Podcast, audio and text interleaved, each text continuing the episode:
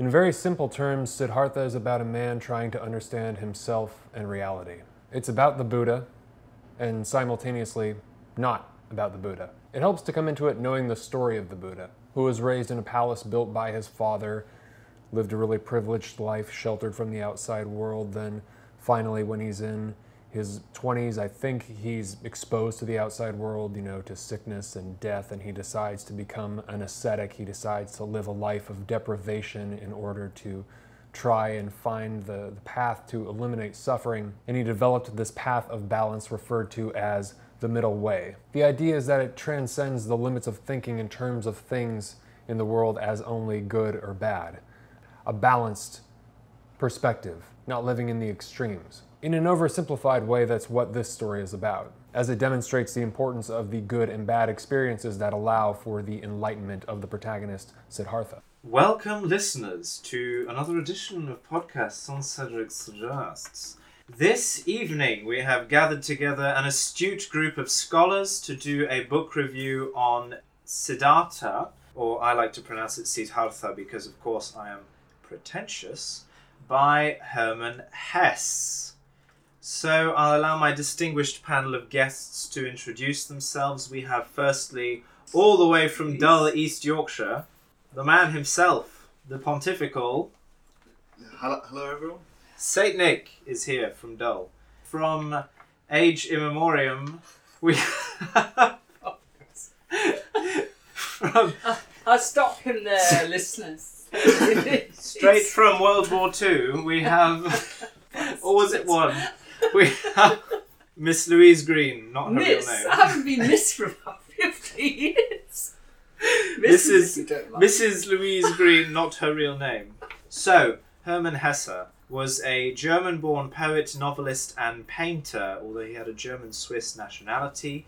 He was renowned for his works, which include Demian, Steppenwolf, and the book that we're going to be talking about today, which is Siddhartha. Notable act that he committed in his life was he worked he worked against uh, Hitler's suppression of art and literature during the war, uh, which resulted in uh, his own books then being banned from Nazi publications. He also, interestingly, won the Nobel Prize in Literature. So, Louise, why don't you tell us a little bit about Mr. Hesse? I have taught him before, but it's a long time ago.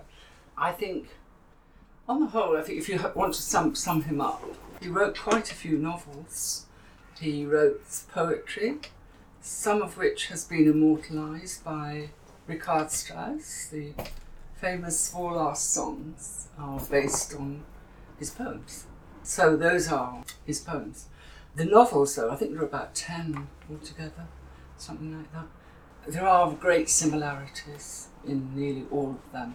They are nearly all Bildungsromans. Uh, each one is about the development of this personality as sometimes a young man, but sometimes a bit older. They're all novels of exploration and uh, discovery, personal, seeking the personal identity against a kind of backdrop of nature and civilization. And this is especially pertinent in this book that we'll be talking about today, Siddhartha. I'll give you a little background on the book and then I'll read you uh, a really super Yes, review. do. So essentially, it's about a wealthy Indian Brahmin, which is a sort of Hindu priest, who casts off a life of privilege to seek spiritual fulfillment. It's quite interesting because it's essentially the whole book is a, a synthesis of three philosophies. So you have uh, Eastern religion, Jungian archetypes, and then Western individualism all present at once and I'll read you this terrific review. It's on goodreads.com and it's by a reviewer called Kemper. And he rated the book four stars, and here's his review of it. Spoiler alert, obviously, uh, we're going to be talking about plot points. So turn off now if you want to read the book. So here's the review. So there's a damn hippie in India called Siddhartha who is supposed to be seeking spiritual enlightenment, but instead of going to a good Christian church like a normal person, he wanders around the woods for a while with some other damn hippies. After he meets Buddha, he finally gets tired of being broke ass and homeless, and he goes into town where he makes a pile of money. This is good because everyone knows that engaging in capitalism is the only proper way to go through life. As a bonus, he also meets a beautiful woman. Then, just as he's having a good old time doing business, drinking, gambling, and making time with the woman, the dang old fool's hippie ideas pop up again, and he walks away from it all. Finally, Siddhartha thinks that this river is God or something stupid like that. It just didn't make any sense. Give me one of them Lee Child novels any day over this hippy drippy crap. That Jack Reacher is a man's man. Is this really necessary? then he goes, just kidding. Actually, this is an elegant allegory about a guy going through different phases as he pursues a lifelong quest to rid himself of his ego so that he can know true peace and enlightenment. It's filled with incredible writing and it's short and smart enough to hold the attention of even a doofus like me. I'd put this in the category of books that everybody should read at least once. Well, I would have to disagree about many things in that regard, apart from the style.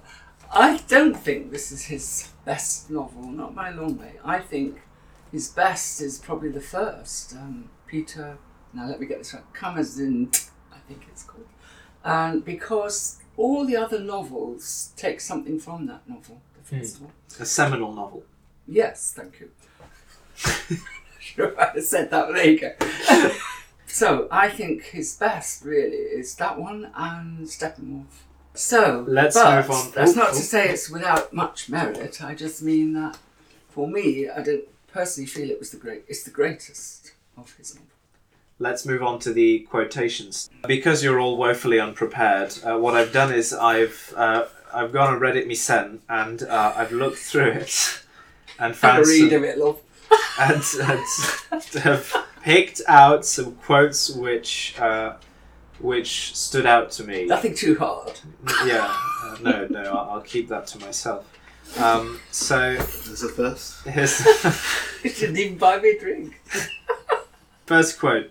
It is not for me to judge another life. I must judge for myself. I must choose and reject. Okay, what did you take from that? Well, I'm terribly judgmental at times, and um, it sort of tied in with me with something that RuPaul said. What other people think of me is none of my damn business, which I think is great, and it sort of tied in with that. So.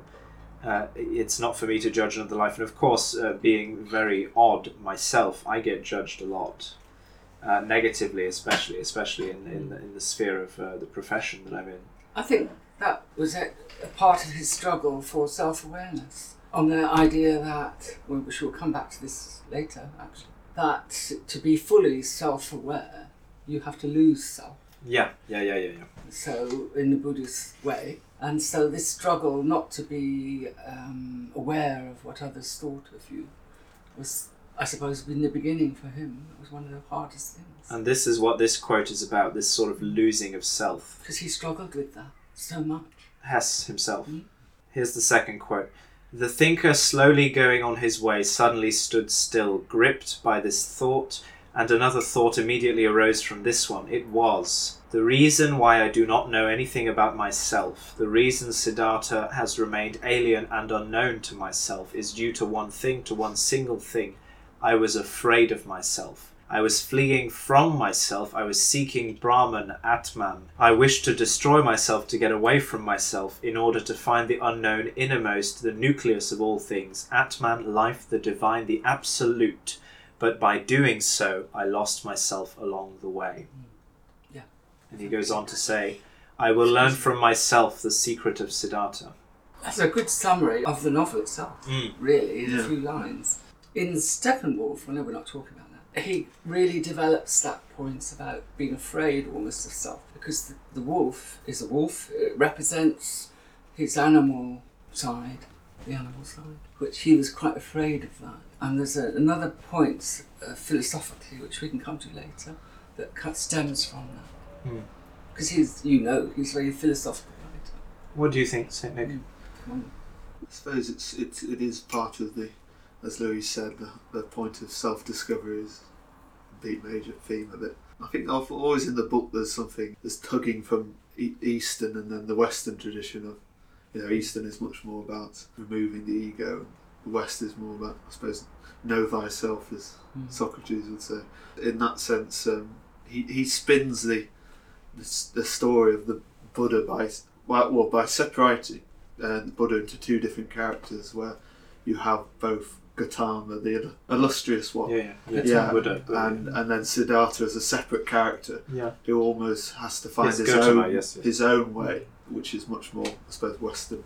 It was the Wanted. teacher, wasn't it? Gautama, yes, It the, the the. Buddha. Yeah, but but uh, he deliberately separated Buddha into two different characters. There are a lot of oppositions like that uh, in this his work. Another one is between the Apollonian view and the Dionysian view, which is again philosophically he took that from. Um, Nietzsche. thank you. But that was important to him because the Apollonian side was the one rationalism, order, and so on, which of course is German from that side of it's very Teutonic. And the Dionysian side was about animal urges, you know, living well, sort of living it up, disorder, chaos, and that figures all the time. I think. What, what do you- what do you think wins out? I think with him, he probably hopes for the Apollonian side. Okay. Really, I don't think the Dionysian side would win with him, No. nor with any. Although Siddhartha in the novel has to live the more Dionysian in discovering He has himself to, sexually. but he doesn't end with it. But he does doesn't end with it. No, that's So, moving on to the next quote. Both thought and the senses were fine things, behind both of them lay hidden the last meaning. It was worthwhile listening to them both, to play with both, neither to despise nor overrate either of them, but to listen intently to both voices. Hmm. This is thought and the senses. That's what we've just been saying, isn't it? Exactly. Yeah, so reason Dualisms again. essential. I think he was probably quite a conflicted person. In, in I know we shouldn't necessarily go to his life when Yeah. we're speaking about the works. But we all are in a way. 'cause But, mm, We all reason and we all, but at the same time we're sense and emotion, Yeah. aren't we? So we're all torn. And and that in fact that's what came out today. Cameron uh, was talking about the the referendum leave leave and remain campaigns, and he said You managed to get Brexit and RuPaul in a. I know. in a Hermann podcast Hesse about Hermann book. Hesse. Yes, I have because that's the kind of guy I am. He was Go saying sir. he was saying about how Remain campaigned on sort of facts and logic, whereas Leave campaigned on emotions. Emotions, yeah. So it's this duality of And thought and senses. But And- emotion and won. lies. Lies. Emotion won in that case then. Emotion did win in that case. How's he got the neck to make this apology? Look at he's done. He's riven the, the whole country apart. Split us. He's also now Looking to make money from the memoirs. Of People course. buy them. Yes. Well, he's on a million pound a year job as the manager of a Chinese hedge fund now. It's just dreadful. Let's move back to some joy, self discovery. Let's go back into the past. Let's go back to 2010, elect Labour and see what happens. So, uh, he who was still a boy as regards love was inclined to plunge to the depths of it, blindly and insatiably was taught by her that one cannot have pleasure without giving it, and that every gesture, every caress, every touch, every glance, every single part of the body has its secret which can give pleasure to one who can understand. She taught him that lovers should not separate from each other after making love without admiring each other, without being conquered as well as conquering. That is a line from uh, Revelation 6 in the King James Bible, by the way. Uh, without being conquered as well as conquering, so that no feeling of satiation or desolation arises, nor the horrid feeling of misusing or having been misused. Well, it's an interesting combination of his own feelings about love and what women do for him, and a bit of the mystical side, really. Unity of opposites, and man and woman, and all that. What do you think, Nick? Yeah, well, I did find that bit in the novel very, um, yeah, quite moving and very um, interesting. That he took a quite a sensitive attitude to sex and the side of giving in sex as well mm. as taking. I thought that was quite interesting. I tend to feel he was looking to save himself through it. Through this book? No, through sex. through sex. Right. through emotion, which again fits in with the rational side, and then the I think it's a remarkable transition because at this point Siddhartha has been a Brahmin priest for the Hindus. He's been a samana, which means, uh, by the glossary definition in the book, uh, literally a person who abandons the conventional obligations of social life in order to find a way of life more a in tune, yeah. sama, with the ways of nature. yeah, I thought it was a secret, Okay. a secret of some kind. And at this point, he transitions from that to being a sort of Western individualist, money and sex obsessed character. So he goes through the sort of three main philosophical archetypes, and this is hmm. before halfway through the book. His journey to self discovery was through experiencing everything hmm. and then realizing, which sort of chimes well with Huxley's belief that in order to be a well rounded person, you need to have I read to you need to have read from at least three or four different hmm. sources before forming an opinion. That's a well-known view of that. Experience everything Yeah. in order to come to any understanding. Hmm. And it makes sense. The next quote comes from the fourth section of his life, uh, which is when he's decided to leave the city. He's decided that Western individualism was not for him, and he's feeling very forlorn and lost. And he goes to the river, where he falls asleep and meets his old friend Govinda, where he was a Brahmin and a Samana with. So he says, Remember, my dear Govinda, the world of appearances is transitory. The style of our clothes and hair is extremely transitory. Our hair and our bodies are themselves transitory. And he goes on to say, The wheel of appearances revolves quickly. And, and that's a device as well, which is really well known, isn't it, in any kind of literature, especially classical literature. Falling asleep Hmm. and then waking to an understanding. It's an allegory in itself. And I think that's not the only novel, is it, where that happens? In classical literature, that happens a number of times. So this is going on, this next quote is going on from the point of experiencing everything.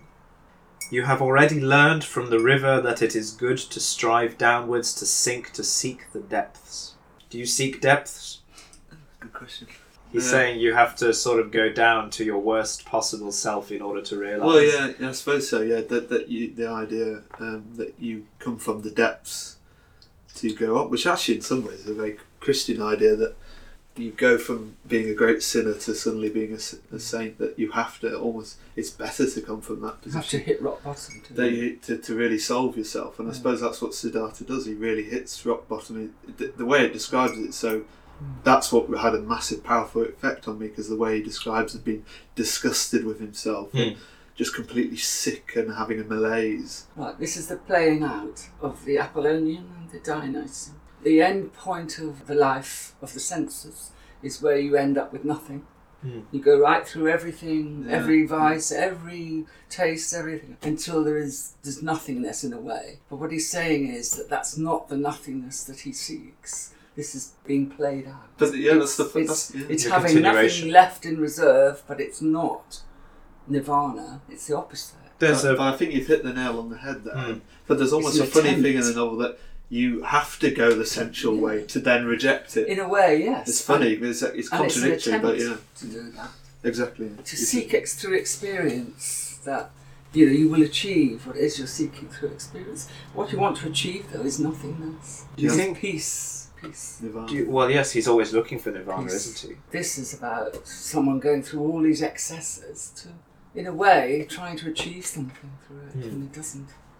But Well, he, d- he does. He does at the end, because he he goes on to realize that actually he's been looking for a teaching or a way of life all his life to which he can conform in order to find peace. And But he's then looked he in the wrong places. exactly, and he realizes that actually, and he realizes from Gautama at the beginning. Uh, when he sees him, he realizes that he, while he appreciates the teachings, he doesn't think that he can be taught by scripture, by conventional. And he goes on to say, when someone is seeking, said Siddhartha, it happens quite easily that he only sees the thing that he is seeking, that he is unable to find anything, unable to absorb anything, because he is only thinking of the thing he is seeking, because he has a goal, because he is obsessed with his goal. Seeking means to have a goal, but finding means to be free, to be receptive, to have no goal. Mm. He means intellectually. You can't grasp it just by thinking. Well, I was just going to say, in Wilde's personal life, he really hit rock bottom when he went to prison. Prison, Oh. yeah. What, what was the thing he wrote at prison? Oh, Essay he De wrote. Profundis. Yeah, from the depths. So Mm, yeah. I suppose that's Profundis. depths, isn't it? That's very beautiful. Actually. So, going from that point, he says, uh, Wisdom is not communicable. The wisdom which a man tries to communicate always sounds foolish. Knowledge can be communicated, but not wisdom. That's a good point. Yeah, that's a very good. I thought that's It's an one of the important quotes. of- point. That's an important quotation. But it's very ironic that a book puts this Yeah, yeah. message that you can't learn from teaching. Trying to capture scripture. some wisdom. You've got to learn from life, but you're learning that from a book. Let's Yeah. make some There's a a- connections now then. That connects with the whole spirit of romanticism, okay? From coming up from the 19th century. Oh, coming up. Yeah. Knowledge. Remember Keats says it. My Yeah. favourite. He believes things meaning meaning comes not from thought but from feeling, from beauty. So, okay, and I think that's connected. And he's saying he's actually showing us that Hmm. same thing. But it, this is now what the 20th century. When was this written? 1922. So there was a, a, a bit of a neo-romanticism thing then, in especially in art. So I think that's probably where that's coming from. The interest in this particular topic, how we know things, Mm. how do we gain. Going on from that, here's another one. Everything that is thought and expressed in words is one-sided, one half of the truth. Right, It yeah. lacks. It all lacks totality, completeness, unity. He says, in every truth, the opposite is equally true. A dialectic. The, the, the, it's just an essential dialectic, isn't it, between here, um, knowledge on one hand and understanding on the other. It means the, the same thing, but in opposite terms. There's this thesis antithesis, Yeah. isn't it? The same thing. And he also says that not only are teachings one sided and what is thought and expressed one sided, but he says that also everyone is everything at once.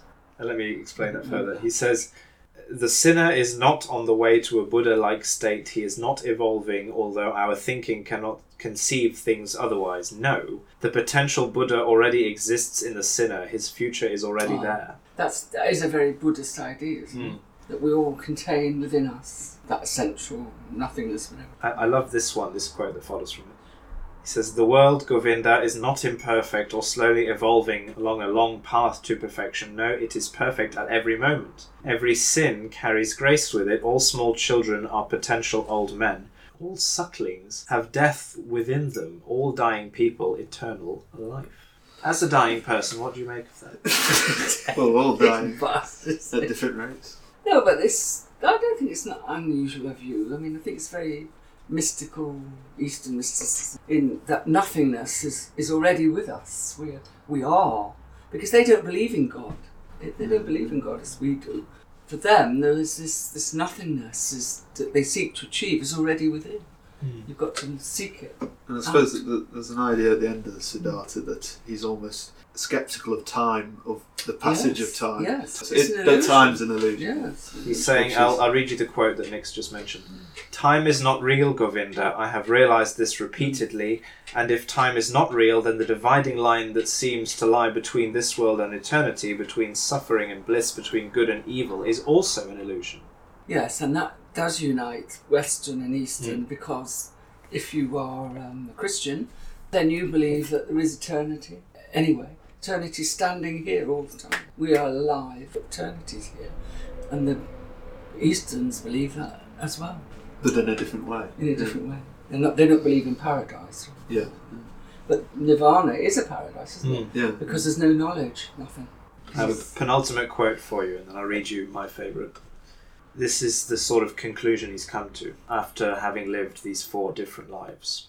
I learnt through my body and soul that it was necessary for me to sin, that I needed lust, that I had to strive for property and experience nausea and the depths of despair in order to learn not to resist them, in order to learn to love the world and no longer compare it with some kind of desired imaginary world, some imaginary vision of perfection, but to leave it as it is, to love it and be glad to belong to it.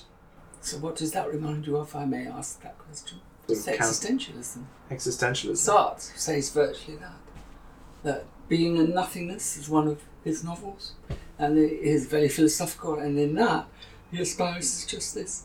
We must go through it and experience it. You know, you have people in the novels who experience pain by cutting themselves, so that they can experience, get right through it, and experience peace through nothingness. So that's, there's a modern connection there. It's, Sartre is only probably a decade later, begins writing. That's quite modern as well. But then he is regarded as quite modern. This is Hesse, yeah. Mm. In spite of writing in 1922, yes, it is, it is remarkably fresh. Mm. I think that's in part due to the, the very simple prose that's used. So he's not he's he's not using any sort of dated language. He's not using any time specific uh, vernacular. He's sort of writing in a very clear, succinct way. But it, it is simple German because I've read a bit bit of Hesse and it's the easiest mm. German prose to read because it, 'cause it is quite simple. Mm. Okay. So if, quite if clear. anyone wanted to learn a good way to do it would be through Hesse. I Yeah, I couldn't say about German. Because Thomas Mann, on the other hand, is yes, probably that's a impossible. different, uh, different kettle of fish. which is much more complicated, right? Uh, prose style. And again, I wouldn't know. I've only read them in translation. Okay, ladies and gents, we've arrived at the final quote. Most people, Kamala, are like a falling leaf that drifts and turns in the air, flutters and falls to the ground. But a few others are like stars which travel one defined path. No wind reaches them. They have within themselves their guide and path. That, this is what I don't like in Hesse Yes, because I it's like very either. patronising of the Yes. Um, common. And And what, what, what's the word? Speaking to her, he's Yeah. speaking to this his lover. His, did he Kamala. marry her? No, no, no, no, no, they had a kid, but So again, that's patronising in Yeah. the beginning because he's explaining it. What's Sorry. the word he uses for the average person? He talks about the little people, doesn't he? Yeah, something I know Most people. Kamala, are like a falling leaf that drifts and turns in the air, flutters and falls to the ground. You who are without this awareness, it's all yeah, of it. exactly. Some of the, s- the, the Starts as the same. yeah. Wouldn't hearing something like that make you strive for awareness? No, no, not personally, but Yeah, You you're mean fairly the aware. as it reader. Is. You mean generally? He thought he was espousing this way of being. That's what he's trying to do. He's teaching. Yeah. Yeah. All the novels teach. They're all they're all quite didactic. Don't you They're think? all very. They I don't know. The, I've not read any mission. novel apart from this, but they. I've seen the plots and they're all very similar. But Yeah. as you say, self-discovery. Yeah. He does go on It is an a It's obsession. an- sort it was an obsession, Yeah, wasn't an it? It was his obsession. obsession. in a sort of patronising Yeah. way. He goes on to say, uh, "I am like you. You cannot love either. Otherwise, how could you practice love as an art? Perhaps people like us cannot love. Ordinary people can. That is their secret." We've heard this in so many guises. Um, in fact, I was just finishing reading something now. Sylvia Plath say, said something very similar. Only certain people have this intensity of feeling. All this. And uh, can I ask, does anyone think that's true, or do we do we think the average person is? There's a question. Are we? Are we? Are we the average people? I are we the average agree people? with it. And it's terrible. I think I would. I think I would also. But did, did you think the at the same token the average person has something that people like Hesse don't have, which is just knowing a bit about his personal life, which is the ability to have a, you not be divorced thousands of times and, as he was, uh, Mm. and live a more functional life, which he, he didn't do. So the average person has He something didn't, did above Hesse, and that's Yes, but this again, we, we mentioned Sartre meant wrestled with this. I've quoted this before Hmm. today. Sartre saw that there were people who were intellectually Hmm. very aware, a bit like him. Then there were the others, Thank you. and he would give them a. Sorry, I'm not pointing at you. Remember, I quoted it to you in Mm. words. I would give them the present of a fine democrat, Yes. uh, because these were people who were. They were people, but and he's weren't- dealing with that as a socialist, Yes, isn't it? and Yeah. he was. Fine democratic smile, and they must That's love right. me. And then they must love me. Oh, you remember it. Yeah, of course. That's a very good crowd. I'm Mm. really quoting that. yeah. And uh, so that's this idea. It's the same idea. A number of writers have juggled with this. All right, guys. Final impressions. Saint Nick. Yeah, that's a, the novel I really enjoyed. Um, it, found it quite moving in place. And I, I think we should do Steppenwolf. Yes, I I, think we would should love do to some- do Stephen. Try that. Well, because I don't remember this novel very well. You've I've done just- a very good I've just been winging it done because a I very don't remember job. it. I read it a remember couple of months ago and I didn't say as much. And it came to me just as you said the name. I thought, oh, isn't that a woman? This is his, his lover or something. Uh, his general, his general works, yes, and I think we hit on it at the end. A lot of it is his quest for intellectual realization, as well as personal spiritual. Final word from me. I thought it's a very moving book. This sort of iteration of Cedric is going through somewhat of a transitory period at the moment. To read literature which pertains to the subject and to understand something of somebody else's sort of struggle is very enlightening to me. And I was very grateful to my dear friend Rishi, who is on the Tuesdays with Maury podcast, for introducing me to Siddhartha, which I then gave to Nick, who then gave to me, and then I read it. So it's been through three people. And I, I just I think it's really quite an astonishing read. An important book. Yeah. An important book, one of the ones which indeed you, Yes, you should yes. you should read, and it's so short that you Mm. have no excuse not to read it, uh, unless of course you're blind. may, Uh, may I add one more thing? Uh, well, well, you must have the last word. No, no, let's. Go on. F. Scott Fitzgerald was also along had thought along these lines, and he actually devised a reading list for his lover, Mhm. a woman. How condescending. Yeah, a huge reading list. With a test How very condescending. yes, well, is what I'm saying. Hesse was on that list, as well as many, many Gosh. other writers. But he, he actually did this, and, and I found that fundamentally condescending. Yeah. But the lover received it as it was meant to be given, which he thought he was trying to improve upon it. That was, that was just an interesting article about people condescending mightily to people, especially women. What a wonderful. Oh, and before we open that kettle of fish, uh, thank you very much, Saint Nick. that kettle of bitch. Thank you very much, Saint Nick, for coming. Uh, Oh, thank dear. you, thank you, Louise, for uh, crawling out of your coffin and making it here, and uh, thank you to Matthew. Our for, silent partner. Thank you to our silent partner And what for, do you for sitting what back do you and. Uh, in a hundred words? Uh, see you on the next edition of uh, podcasts Thank on you, Cedric Sid. Suggests. But I found this quote in The Will to Power, which I have not read, but I liked this quote. If we affirm one single moment, we thus affirm not only ourselves, but all existence.